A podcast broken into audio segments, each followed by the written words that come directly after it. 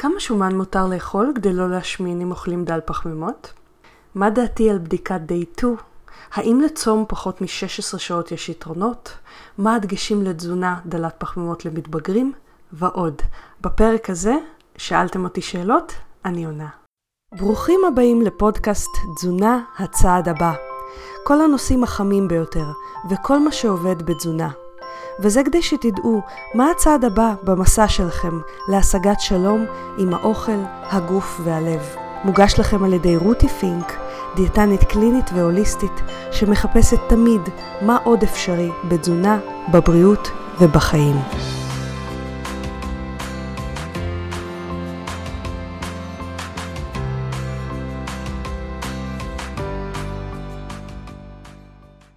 היי חברים, ברוכים הבאים. למי שלא מכיר אותי, אני רותי פינק, אני דיאטנית קלינית שעוזרת לאנשים לרדת במשקל ולשפר סוכר בעזרת צום לסירוגין, תזונה דלת פחמימות וכלים פסיכולוגיים ורגשיים. ולמי שעדיין לא יודע, יש לי שתי קבוצות בפייסבוק שאני המנהלת שלהם. אחת נקראת דלי פחמימות ישראל, ואחת נקראת פשוט צום לסירוגין, עם יוד. שתי יודים. והיום אנחנו נענה על שאלות רבות שנשאלו בנוגע לתזונה דלת פחמימות בקבוצה שלי דלי פחמימות ישראל. שמתי שם פוסט, שאלתי על מה אתם רוצים שאני אענה. וקיבלתי המון שאלות, אז אנחנו נראה מה אנחנו נספיק לדחוף בזמן שיש לנו. אני לא מסננת שום שאלות, אבל כן סידרתי אותן באיזשהו סדר מהיותר מועדים לקהל הרחב והיותר קונקרטיים וספציפיים לבן אדם ששאל אותו. אז אנחנו הולכים בעצם בסדר היורד לפי זה, ואני מבטיחה לנסות לעשות כמה שיותר כדי להספיק. אז בואו נתחיל. אז השאלה הראשונה היא כמה שומן מותר לאכול כדי לא להשמין אם אוכלים מעל 50 גרם פחמימה ליום. אז יש פה ניואנס קטן, שבעצם השואלת מניחה שאם אנחנו אוכלים פחות מ-50 גרם פחמימה ליום, אנחנו לא נשמין. עכשיו בואו רגע ניישר את הדברים. פחות מ-50 גרם פחמימה ליום נחשב תזונה קטוגנית. מי שרוצה אני אשים לינק לפודקאסט שאני מדברת על הדבר הזה. אה, לפרק על הפודקאסט מהי תזונה קטוגנית, מה ההבדל בינה לבין תזונה דלת פחמימות. אז פחות מ-50 גרם פחמימות זה נחשב הטווח היותר קטוגני, כשרוב האנשים צריכים 20 גרם פחמימות ליום ופחות בשביל להיכנס לקטוזיס. אבל 50 מה שנקרא המינימום האפשרי בתזונה קטוגנית, שרוב האנשים עדיין יישארו באיזושהי צורה בקטוזיס. אז השואל או השואלת, ושוב אני העתקתי את השאלות בלי השמות, השואל או השואלת שואלים כמה שומן מותר לאכול כדי לא להשמין, כי הם מניחים שאם אנחנו אוכלים פחות מ-50 גרם פחמימה, כלומר כשאנחנו בקטוזיס אנחנו לא נשמין. וחברים, זה לא לגמרי נכון. אלה שבדרך כלל אה, לא ישמינו, אתם אה, תשמעו אותם בקבוצות השונות של תזונה דלת פחמימות. אליי לקליניקה מגיעים אלה שלא לא עבד להם כמו שצריך הדבר הזה. וכשאנחנו מתחילים לתשאל אותם מה הם עושים, נגיד הם אוכלים פחות מ-20 גרם פחמימות, נגיד הם אוכלים יחסים קטוגנים, הם בקטוזיס, נקודה. אבל לא רק שהם לא מרזים, הם אפילו משמינים. איך זה? כי בהחלט אפשר לאכול יותר מדי שומן גם בתזונה קטוגנית. יש דבר כזה. אז על אחת כמה וכמה כשאנחנו לא בקטוגני. ולמה אני עושה את ההפרדה הזאת? כי אם אנחנו בתזונה קטוגנית, האס הגדול של תזונה קטוגנית מבחינת ירידה במשקל הוא קודם כל ולפני הכל, ויש דווקא מהשנים האחרונות די הרבה מחקרים שמוכיחים את זה, הוא זה שעל ידי הורדת התיאבון יש ירידה בצריכת הקלוריות. כנראה שיש גם קצת יותר שריפת שומן אבל לא בטירוף. כלומר, סתם דוגמה, אם אתם תאכלו, אני זורקת, 7,000 קלוריות, סביר להניח שלרדת במשקל בתזונה קטוגנית לא תרדו, במקרה החמור גם תעלו, וכן, יש כאלה שעולים. כן, לא מתפספסת להם פחמימה פה, פחמימה שם. הם באמת עולים בגלל עודף קלוריות בתזונה קטוגנית. ולכן, אני לא הייתי מתמקדת בהכרח בכמות שומן בגרמים שצריך לאכול כדי לא להשמין. מה שאני ממליצה בדרך כלל, בין אם זה קטוגני ובין אם זה לא קטוגני, זה קודם כל ולפני הכל, במקום לחפש את הגרמים, להתחיל ללמוד להקשיב לרע ושובע. כי, כי רוב האנשים לא שמים לב לסימנים של הגוף. בתזונה קטוגנית אם אתם לא אוכלים כשאתם, רק כשאתם רעבים ומסיימים לאכול כשאתם שבעים, מה שקורה זה שאתם אוטומטית מגיעים לאיזשהו עודף קלורי, לפחות זמני. סתם דוגמה, אם אנחנו נתרגם את זה לשפת הגוף, כשהגוף לא רעב אבל יש לו מקום, הרבה אנשים בתזונה קטוגנית אפילו יאכלו רגשית, כן, גם בשר, יאכלו רגשית, בשר, אגוזים, גבינות, ווטאבר, הם יאכלו רגשית מהדברים המותרים, כי יש מקום וכי יש איזה משהו רגשי ש, שעלה להם. או כי הם ממש לא זיהו שזה בכלל לא רעב. יש ממש דרך מאוד מאוד פשוטה לזהות רעב ולזהות שובע. אה, אני מלמדת את הדרך הזאת בקורס הקשבה לגוף שנקרא לרזות בשפת הגוף. כי לא משנה מה הדיאטה שאתם עושים, אם אתם לא בקשב לשפת הגוף, ואכלתם כשאתם לא רעבים, הגוף אמר, אני לא צריך אוכל, תתעסקו עם העניינים שלכם. אתם כן אכלתם אוכל, באותו רגע יצרתם עודף קלורי.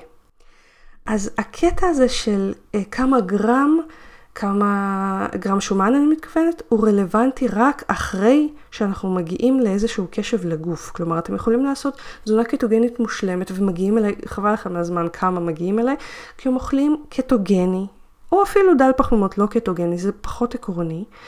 והם מנסים להשאיר כמה שיותר שומן, והם לא מבינים למה אנחנו לא יורדים במשקל. וכשאנחנו מורידים להם את כל השומן שהם שותים, למשל כבולט פרוף קופי או כשמנת בקפה, לא בגלל השמנת, אלא בגלל שהם שותים שומן, שזה פחות משביע. ואנחנו מפחיתים להם את האכילה שלא מצרכי הרעב והשובע, ואנחנו מלמדים אותם איך מזהים רעב, איך עוצרים כשלא רעבים. הם מתחילים לרדת במשקל, פשוט כי, כי התזונה הקטוגנית תתחילה להראות את האס שלה. אז מה עושים אם אנחנו מעל 50 גרם פחמימה ביום? במצב כזה, בשום מצב כאמור אני לא ממליצה לדחוף שומן בכוח. אבל במצב כזה, אה, אני ממליצה ממש לתת את השומן מינימום לטעם. כלומר, לא לאכול דל שומן ומבאס, אנחנו כן רוצים שהאוכל יהיה טעים, אבל פשוט להקשיב למה שהגוף מבקש, האם הגוף מבקש יותר שומן או לא. ואם זה נראה לכם נורא מעורפל, זה בגלל שזה מאוד מאוד מאוד אישי לכל אחד. ובקורס לרזות בשפת הגוף אני גם מלמדת אתכם איך לזהות מה הגוף מבקש, אוקיי? עכשיו, אני לא סתם עשיתי את הקורס הזה, ואני לא סתם חופרת לכם עליו בכל uh, פודקאסט.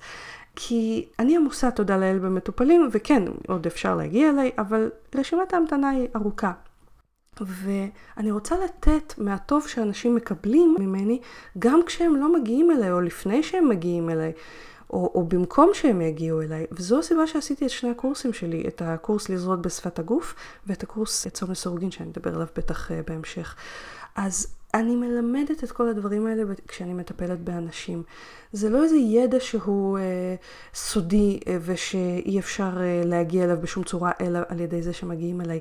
זה ידע שאפשר ללמוד אותו לבד ולתרגל אותו לבד, במידה ואתם יודעים על מה לשים דגשים ועל מה לא.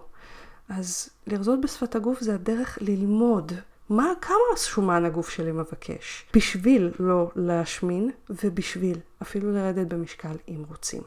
אז אני מקווה שהתשובה הזאת, שהיא אמנם כאילו לכאורה מעורפלת, לא אמרתי לך, לא יודעת מה, 50, 100, 120, 117, זה גם תלוי בבן אדם, במשקל גוף, בצרכים האנרגטיים שלו, אבל הדרך המדויקת ביותר זה לדעת זה ללמוד להקשיב לגוף. יש לכם ברומטר איתכם כל הזמן, למה אתם צריכים, כמה אתם צריכים. בקורס אני גם מדברת כמובן מה מזיז את הברומטר הזה מיכולת לשדר לכם כמו שצריך. כי למשל ממתקים בהחלט יכולים לעשות את זה. שתייה מתוקה בהחלט יכולה לעשות את זה. להזיז את הברומטר הזה ככה שהוא יתחיל לאותת לכם בצורה לא נכונה. אבל ברגע שאתם יודעים איך להקשיב, ומתי להקשיב ומתי לא, כי אתם ידע, ידעתם למשל שמשהו הזיז לכם את הברומטר, אתם יכולים לדעת בעצמכם כמה שומן אה, מותר לאכול, ואז הרבה יותר כיף לדעת בעצמנו ולהחליט בעצמנו מאשר לחכות שמישהו יגיד לנו, אפילו אם הוא דיאטן טוב, כמה באמת גרמים אנחנו יכולים, לא ככה? שאלה הבאה, שאלה על קטו. דתיים שלפי התקנון, בטח המצוות, אה, מוכרחים לאכול לחם, שבסוגריים כתוב חייב להיות מחיטה, שעורה, כוסמין, שיפון או שיבולת שועל ביום שבת. האם יש עדיפות לקמח מסוים או שהכל אותו רוע? אז דבר ראשון, אני לא אוהבת להסתכל על פחמימות כרוע, הכל מותר, לא הכל מועיל לכל אחד. יש אנשים שפחמימות הם באמת באמת לא מועיל, מועילים להם. האם זה השטן? לא. לאחרים זה יכול להיות ממש בסדר גמור.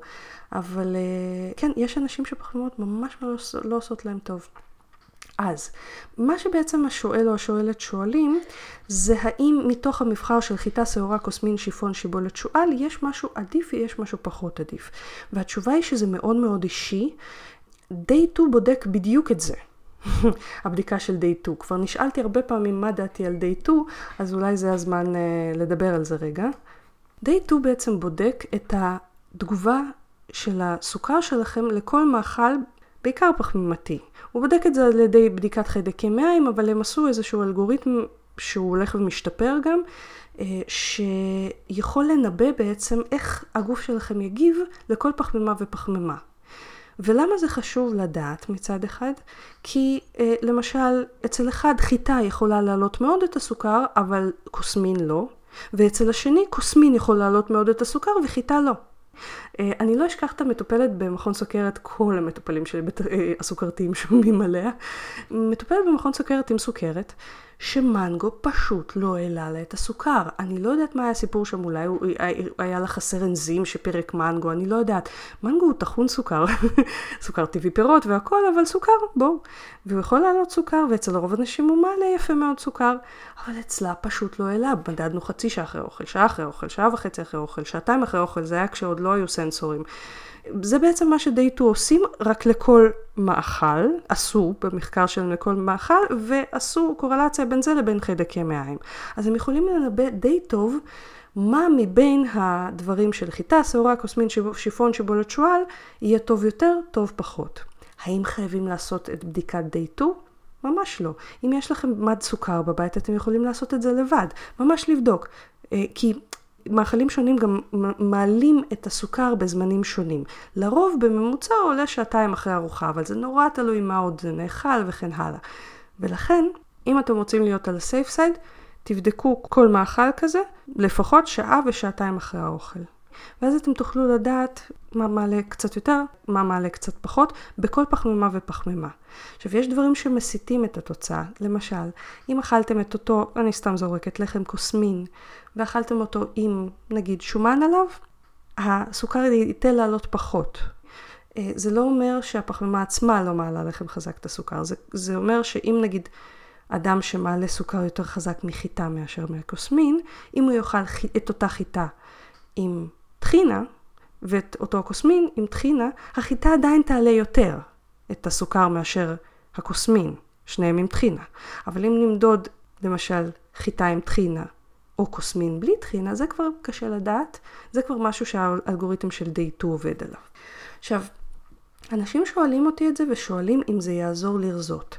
אז פה בינתיים לפחות נכונה אכזבה. למרות השיווק המסיבי של Day 2 בנוגע לאפשרות לרזות מהתזונה שלהם, הבדיקה עצמה לא נבדקה מעולם כהאם היא אפקטיבית להרזייה או לא. היא נבדקה בסוכרת וטרום סוכרת האם היא עוזרת לאזן סוכר. אוקיי? זה שני דברים שונים. יש אנשים שירזו עם התזונה של די 2, כי פשוט הם יורידו את רוב המאכלים שמקפיצים להם סוכר, שעושים כנראה איזשהו שינוי בתיאבון אצל רוב האנשים. אבל האם זה הבטחה לירידה במשקל? לא. לצורך העניין, אם אני סתם זורקת עדשים עם קינוע, וואטאבר, אני זורקת את הכי ככה קלאסי בריא כפחמימות. אה, אם עדשים עם קינוע לא מעלים לכם את הסוכר, סבבה, זה לא מעלה לכם את הסוכר יותר מדי. אבל אם אתם תאכלו ממנו מצאת החמה עד צאת הנשמה, ואתם ת, תעברו כמות קלורית מסוימת, אתם עדיין תשמינו, או לא, לפחות לא תרזו. אז day 2 לא מרזה, זה, זה מאוד חשוב לי להגיד. ולאנשים שהורידו פחמימות לגמרי אין שום משמעות ל-day 2, כי day 2 מתייחס בעיקר, הוא מעריך כל ארוחה ביחס לפחמימות שבה. אז uh, אם הורדתם פחמימות חבל על הכסף, אל תעשו day 2. אם אתם שוקלים להחזיר פחמימות, ל-day 2 יכולים להיות יתרונות, למשל לדעת איזה פחמימות עדיף להחזיר או לא. אז בקשר לשאלה איזה מהפחמימות שהבן אדם או הבת אדם ציינו עדיפים מאשר אה, לצורך המצווה, דייטו או מדידות עצמיות יכולות לענות לכם. יש טריק נוסף שאני שמה לב שעובד, אה, הפחמימה שהכי משביעה לאורך זמן והכי פחות מעוררת חשקים, כנראה, זה מה שאני שמה לב במרפאה, אני לא, לא ראיתי מחקרים אה, שמוכיחים את זה, אבל זה מה שאני שמה לב ככה ניסיון קליני. הפחמימה שהכי פחות מעלה חשקים מכל הפחמימות שמוזכרות, היא לרוב תהיה זאת שגם פחות מעלה סוכר ופחות מקפיצה אינסולין. אבל שוב, זה לא הוכח מחקרית, זה משהו שאני רואה בקליניקה, זה משהו שאני כן מדריכה את המטופלים שלי ואנחנו כן רואים תוצאות עם זה. אז אני מקווה שעניתי לכם על השאלה הזו. בואו נעבור לשאלה הבאה. אם אני רוצה לרדת במשקל, אה, קצת במשקל, 5 עד 8 קילו, במקביל לתזונה בריאה והפחתת פחמימות, בסוגריים יש סוכרת במשפחה, אז עדיף לשמור, מסכימה איתך על זה. אה, אבל אני לא רוצה ללכת עד הסוף לגמרי עם הקיטו. כלומר, להיות בתזונה דלת פחמימות אך לא בקטוגנית. האם גם במצב כזה עדיף בכל מקרה במקביל, במקביל להגבלת הפחמימות, כדאי ללכת על עקרונות התזונה של הרבה שומן, חמאה, גבינות שמנות וכו'. או שזה טוב רק אם הולכים עד הסוף עם הקטו, ובכל מצב אחר להעדיף גבינות רזות והגבלת שומן. האם עדיין להעדיף לצרוך אחוזי שומן גבוהים, גם אם אני רק בדל פחמימות, אך לא בקטוגנית. אז זה מתחבר לנו בעצם לשאלה הראשונה. אני לא בעד לדחוף בכוח שומן בשום מקום. אם אתם מעדיפים, סתם דוגמה, אם אתם בתזונה דלת פחמימות ואתם מעדיפים, נגיד גבינה רזה יותר, אז לכו על זה. כאילו, אל תחפשו רק את ה-40% שומן בגבינה, רק כי אתם בתזונה דלת פחמימות. יחד עם זאת, יש כמה דברים שכדאי לקחת בחשבון. אם אנחנו אוכלים מעט מדי שומן, והמעט הזה נקבע לא על ידי גרמים, אלא על ידי הצרכים של הגוף שחשוב מאוד ללמוד לזהות אותם, כי הגוף משדר כמה שומן הוא רוצה, פשוט צריך ללמוד, לשים לב לזה. אה, ואת זה אני מלמדת בלרזות בשפת הגוף בקורס. אז אה, אם אתם אוכלים מעט מדי שומן ביחס לגוף שלכם וביחס לכמות הפחמימות והחלבון שלכם, כן, אתם יכולים להיות סתם רעבים מדי, אוקיי? אז אנחנו לא רוצים להפחית שומן too much. אלא אם כן אתם הולכים על תזונה אולטרה דלה בשומן, שזה פחות מ-20% שומן, שאז גם אנשים, חלק מהאנשים חווים ירידה בתיאבון במנגנון אחר. אני פחות מתעסקת עם זה, אבל כן, יש דבר כזה גם. לא חייבים, לא רק דל פחמימות מפחית אה, תיאבון. אז אם אתם בדל פחמימות ולא קטוגני, אז מצד אחד לא להגביל בכוח שומן, מצד שני לא לדחוף בכוח שומן. לדחוף בכוח שומן זה סתם יביא אתכם לעודף קלורי, ובתזונה יותר עשירה בפחמימות יש יותר סיכוי שתשמינו מזה, אבל עדיין, גם בתזונה דלה מאוד בפחמימות יש סיכוי שתשמינו מזה. ומעט מדי אה, שומן בתזונה דלת פחמימות סתם יעשה אתכם רעבים יותר. אז זה התפקיד שלכם ללמוד להקשיב לגוף שלכם וללמוד כמה שומן להכניס בכל ארוחה. צר לי, אין איזשהו אה, הנחיה של כמה גרמים לכל מחפשי הגרמים. יש לכם ברומטר שמודד את הגרמים האלה ברמה של פר ארוחה, ואפילו לא פר יום, קוראים לו הגוף שלכם. תלמדו להקשיב לו. ואם אתם רוצים עזרה, הקורס לרזות בשפת הגוף זה קורס שבו אני מלמדת אתכם את זה.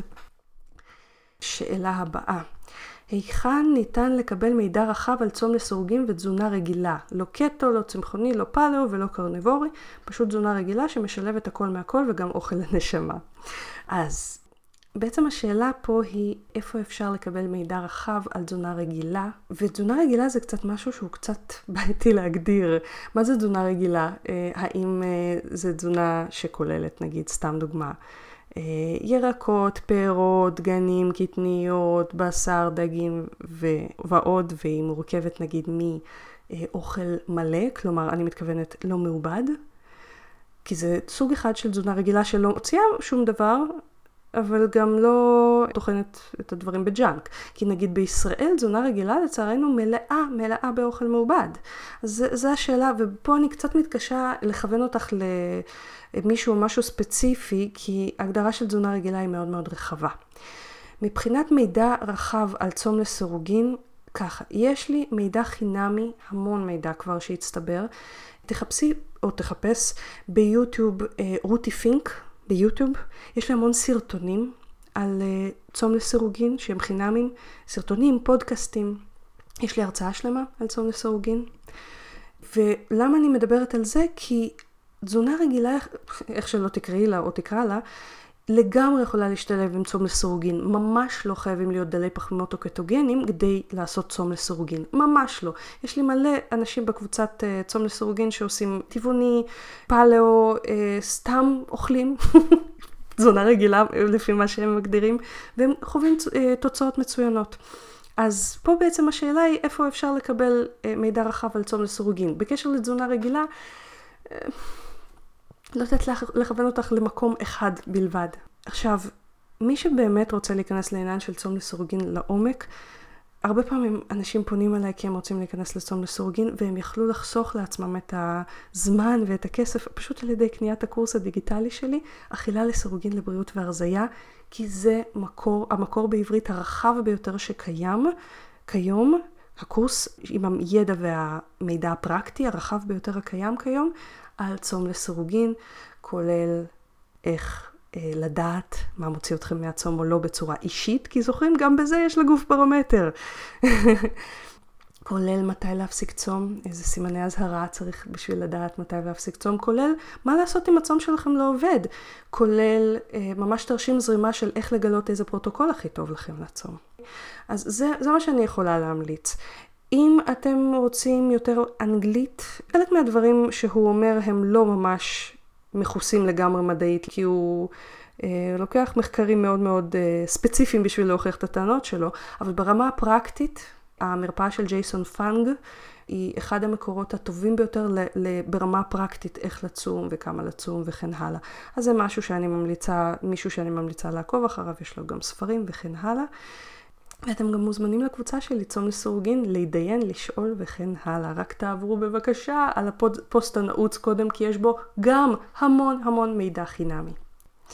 ולמי שבאמת רוצה את הדברים מתומצתים ולא רוצה לעשות את החיפושים האלה ואת הדליית מידע פה, דליית מידע שם לבד, הקורס אכילה לסורגין לבריאות והרזייה, שהלינק שלה למטה יחסוך לכם גם פגישות איתי וגם הרבה הרבה כאב לב.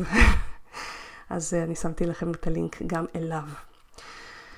אוקיי, ובנושא הזה גם יש שאלה, אה, היא פחות אה, קשורה לתזונה דלת פחמות, אבל שוב, אנחנו פה פודקאסט רחב. שאלה, מה אפשר להשיג בריאותית ולמי מתאים צום לסירוגין שהוא לא דל פחמימה?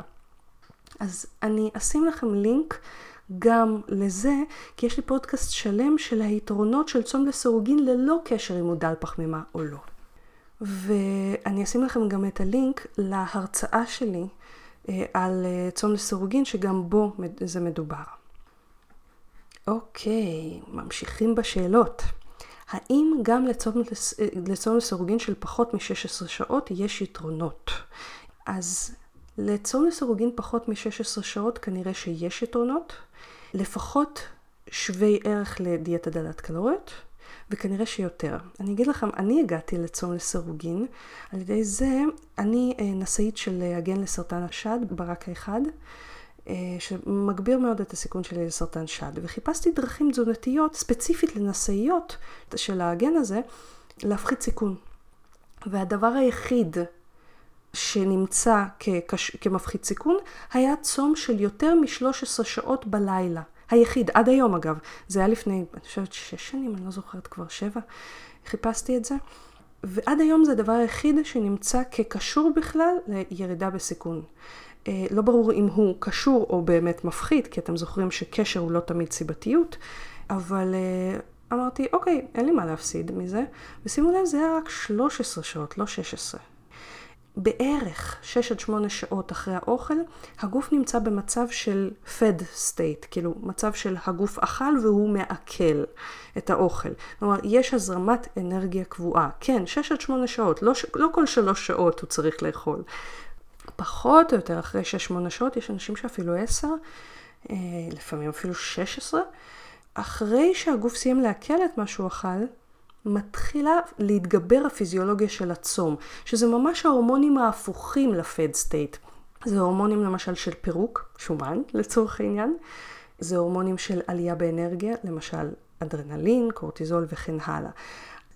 בעיקרון המינימום שכנראה שאצל חלק מהאנשים זה קורה זה 16 שעות, אבל זה מתחיל לפני. אגב, בעולם הצום לסירוגין כולם דפוסים לה, להגדרה של 16-8, 16 שעות צום ו-8 שעות אכילה כהדיאטה של צום לסירוגין. לא, ממש לא, 16 זה התחלה של צום לסירוגין. יש אנשים שצמים 18 שעות, אני, אני הרבה פעמים, ברוב ימות השבוע צמה 19 שעות למשל, אז ההתמקדות הזאת ב-16 היא, היא כמעט ארעית. זה, זה, זה, זה פשוט בא בגלל שאצל רוב האנשים אחרי 16 שעות כבר יתחילו להופיע היתרונות של צום לסירוגין, כמו למשל כנראה ויסות תיאבון, משהו שאנחנו רואים, עוד לא נעשה על זה מחק... מספיק מחקרים. אבל כבר אה, יש, אני ראיתי שני מחקרים של צום מתחת ל-14 שעות, שהיה שיפור, אני, אני צריך לבדוק את זה, זכור לי או באיזון סוכר כללי, כלומר המוגלובין A1C, או בטריגליצרידים, אני צריך לבדוק את זה, אני אחזור אליכם עם התשובה בעזרת השם. אבל היה שיפור אחרי 14 שעות גם. אז אה, לא, אה, לא חייבים 16. גם אפשר פחות מזה, במיוחד אם אתם מתחילים אגב, אפשר פחות מזה ולאט לאט לבנות את זה, כי זה כמו כושר אה, ספורט, ספורטיבי, זה משהו שבונים. בהתחלה זה מאוד קשה לצום נגיד, אם הייתי מתחילה מ-19 שעות כמו שאני צמה היום, הייתי אומרת לעצמי, וואט? אין סיכוי. אבל אה, כיום אני צמה 19 שעות וזה סבבה לגמרי. אז זה משהו שנבנה. אז אפשר להתחיל מ-14 שעות, אה, לפחות היתרון של התחלה של משהו. ויש אנשים שצריכים לצום יותר מ-16 שעות כל יום. אה, או אפילו לא כל יום לצום אלא אחת לכמה ימים, אני מדברת על זה בקורס אכילה לסירוגין לבריאות והרזייה, בשביל לקבל את היתרונות. אז השאלה הבאה של אותו בן אדם זה מתי עדיף לצרוך פחמימות בתזונה דלת פחמימות ולא קטו, ואיזה פחמימות להעדיף. היא כותבת, אני צורכת קוסמת ושיבולת שועל ולא קמחים, האם זה עדיף או שזה שווה ערך. וואי, זו שאלה מאוד מאוד רחבה, אמ, אני אנסה לפרק אותה. בואו נדבר קודם כל מבחינת פר ארוחה. אם את אוכלת, או אתה או את, אני זוכרת שזה נשאל על ידי אישה, אה, אם את אוכלת פחמימות באותה ארוחה, עדיף לדחות אותם לסוף הארוחה. יש מחקר שמראה שעליית הסוכר פחות גבוהה כשאוכלים את הפחמימה בסוף ארוחה, ולא בהתחלה שלה ולא באמצע שלה. ואני שמה לב בקליניקה שזה מוכיח את עצמו, כלומר כשדוחים את הפחמימה לסוף, אבל משאירים לה מקום, הרבה אנשים חווים דווקא שהם פחות, פשוט צריכים פחות ממנה, וגם היא פחות מקפיצה להם חשקים. זה אם אנחנו שואלים מתי עדיף לצורך פחמימה בארוחה עצמה. עכשיו, מתי במהלך היום, פה אין מידע חד משמעי כיום. יש מחקרים שמראים שבסוף היום עדיף. יש מחקרים שמראים בתחילת היום עדיף. כל אחד מסביר את זה בצורה אחרת. בטם ליין, אנחנו לא באמת יודעים, עדיין. אז אין איזה המלצה חד משמעית אה, מוכחת מדעית. אני גם רואה בקליניקה. רוב האנשים יעדיפו לשמור את הפחמימה אם הם אוכלים את הפחמימה בערב, חלק לא. איזה פחמימות עדיף? דיברנו על זה. פה או דייטו או בדיקת סוכר, או בדיקה של הברומטר שלכם, הגוף שלכם, מה הוא משדר שעושה לו פחות חשקים אחרי שזה נאכל, פחות עלייה בתיאבון, אה, או פחות עייפות אחרי זה. זה בדרך כלל הדברים שהם עדיפים מהפחמימות. היא שואלת גם הנקה ותזונה אה, דלת פחמימות, היא מניקה בין 1.4, אני מניחה שזה לא הנקת newborn, נכון, זו הנקה מאוד מאוד uh, קטנה כבר בדרך כלל, מעניין אותי אם יש חידושים בתחום. Um, לא שאני יודעת, כרגע אין, אין איזשהן המלצות uh, מיוחדות שאני ראיתי, האם ישנה פגיעה בקצב חילוף החומרים כתוצאה מהפחתה בכמות הארוחות? השאלה שנשאלת בנוגע לצום לסירוגין, והתשובה שיש בכל המחקרים כרגע להציע היא לא. אני אשים לכם לינק למחקר אחד מיני כמה שכבר נתקלתי בהם, שלא מראה שינוי מעבר לשינוי הצפוי מירידה במשקל, כי בכל ירידה במשקל יש הפחתה בכמה קלוריות הגוף שורף פשוט כי שוקלים פחות, וכי הגוף קצת מתייעל, זה לא הפחתה בחילוף חומרים שכולם חוששים מזה, זה הפחתה נורמלית שתקרה גם בדיאטה רגילה עם מיליארד ארוחות. אז אה, לא מעבר לזה, יש אפילו מחקר שמראה דווקא עלייה, אז זה בכלל מעניין. שאלה הבאה, אשמח לדעת, אני אוכלת בריא ומאוזן לפי קטו טבעוני, אבל אוכלת הרבה מאוד אגוזים. רציתי לדעת האם זה בסדר או שצריך עדיין לספור קלוריות כדי לרדת במשקל. אני רוצה להבהיר משהו. קלוריות חשובות לירידה במשקל, כן. האם חייבים לספור אותם? לא. אנחנו לוקחים, מסתכלים על הקלוריות שאנחנו רוצים למשל להעריך מה עדיף לנו לאכול ומה פחות. אבל אם אנחנו לומדים לאכול לפי רעב ושובע, ולפי האיתותים של הגוף מה הוא באמת זקוק לו, אנחנו ממש לא צריכים לספור קלוריות. למה אנחנו לא צריכים לספור קלוריות? כי הגוף סופר במקומנו, זה הברומטר שלנו. פשוט צריך ללמוד להקשיב לו. מה שכן אני נוטה לשים לב, בלי שום קשר לספירת קלוריות, אלא דווקא לחוסר הקשבה לגוף, זה שהרבה מאוד אנשים עם אגוזים נוטים לנשנש. אוקיי? הם לוקחים את זה כמין נשנוש כזה, והנשנושים באים הרבה פעמים, לרוב, כשאנחנו לא רעבים. כשאנחנו רעבים אנחנו רוצים אוכל, לרוב, לא נשנושים. אנחנו ניתן לנשנש יותר כשאנחנו לא רעבים. אז האם צריך לספור קלוריות לרדת במשקל? לא. האם צריך להתייחס לקלוריות לרדת במשקל? כשאנחנו משווים בין אופציות שונות מה להחליט לאכול, אנחנו רוצים את האופציה עם הכי הרבה סוב ופחות קלוריות, אבל זה לא אומר שצריך לספור קלוריות.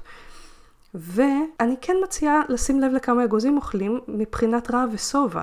אני בכלל מציעה לשלב את האגוזים כחלק מהארוחה ולא כנשנושים. כי באמת לרוב האנשים קשה לעצור מבחינת נשנושים באגוזים. לא כי יש בהם משהו ממכר, אלא כי יש בהם משהו שעונה לנו על אכילה רגשית. שאלה הבאה, איך כדאי לשלב פירות בתפריט בארוחה נפרדת, בתחילת הארוחה? אין איזה מחקר שמוכיח כך או אחרת. אני אגיד לכם מה אני ממליצה למטופלים שאני רואה שעובד להם.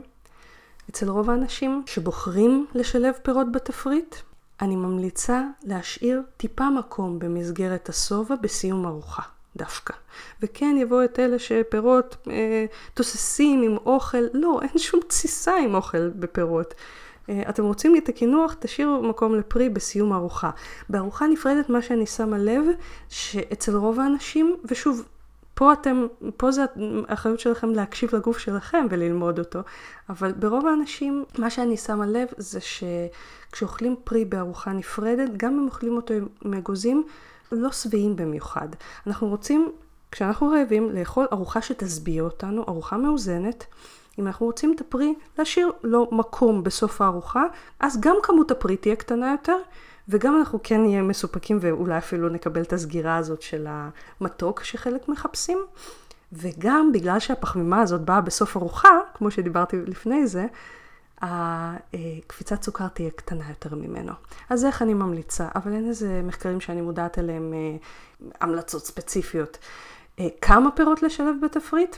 לא כולם צריכים לשלב פירות בכלל. א', אם אתם לא אוהבים פירות, למה לדחוף אותם בכוח? הגוף שלכם לא אוהב אותם.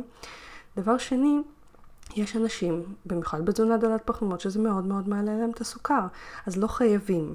ההמלצה של 2-3 פירות ביום היא המלצה קצת תלושה מהמציאות, כי אין איזושהי הוכחה כמה פירות לאכול. לא שאני יודעת כרגע.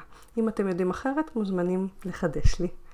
ושאלה אחרונה, אשמח לדגשים על התזונה למתבגרים בהיבט של ירידה במשקל, לא ילדים אלא בשלהי גילי התבגרות.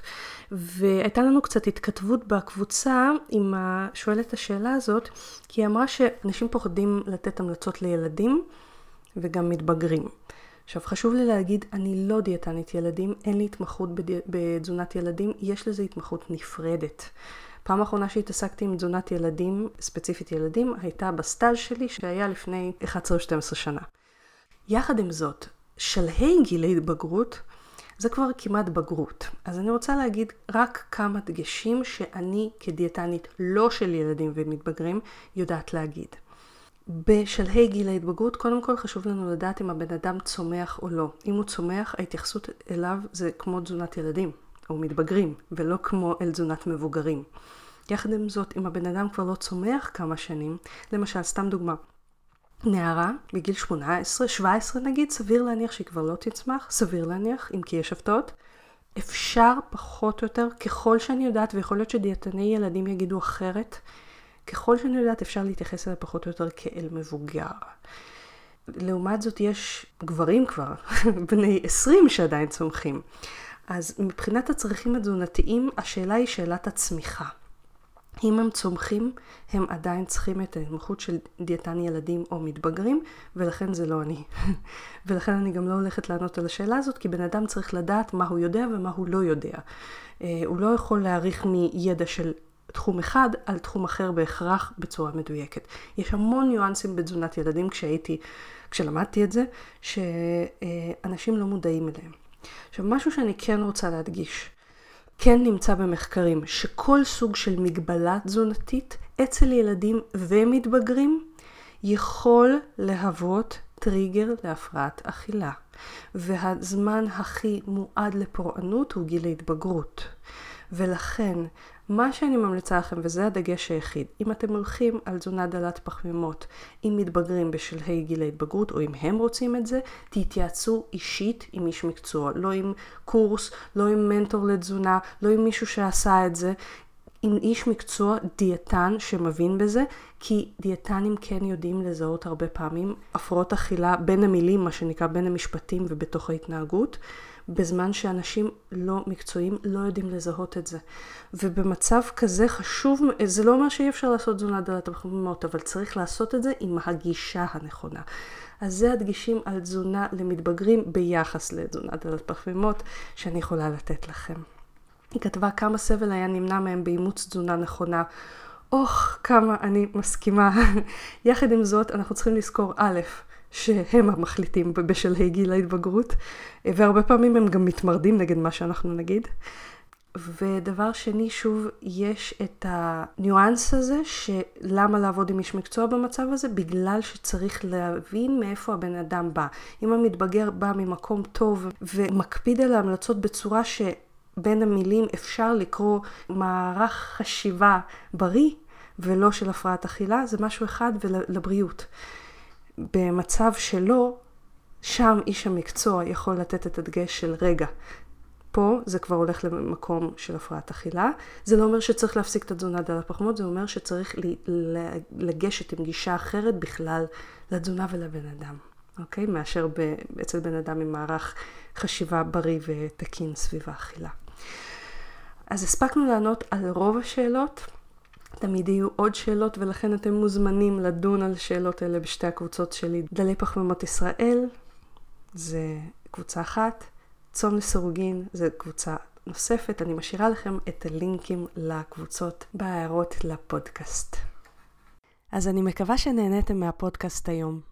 אם אתם רוצים להיות בקשר או לשלוח שאלות לפודקאסט, אתם ממש מוזמנים לבקר באתר של הפודקאסט rutifink.com, פינק כמו F כמו פנטזיה, rutifink.com/פודקאסט. אתם גם מוזמנים לחפש אותי ביוטיוב, יש לי ערוץ מלא בסרטונים על תזונה דלת פחמימות וצום לסירוגין, פשוט חפשו רותי פינק ביוטיוב. יש לי גם ערוץ באינסטגרם, פשוט חפשו רותי פינק באנגלית, שוב F כמו פנטזיה. אתם ממש מוזמנים לעקוב אחריי גם בפייסבוק. אתם יכולים לחפש אותי פשוט בעברית, רותי פינק, או להיכנס לאחת משתי הקבוצות שאני מנהלת, דלי פחמימות ישראל, והקבוצה צום לסירוגין עם רותי פינק. ואנחנו נשתמע שבוע הבא. תודה שהקשבתם לפודקאסט תזונה הצעד הבא. אני מקווה שנהניתם. חשוב להדגיש שהמידע בפודקאסט מוענק לצורכי העשרה בלבד, והפודקאסט לא מהווה בשום צורה תחליף לייעוץ או טיפול אישי. בכל בעיה רפואית או נפשית יש לפנות למטפל מוסמך. ואנחנו ניפגש בעוד שבועיים.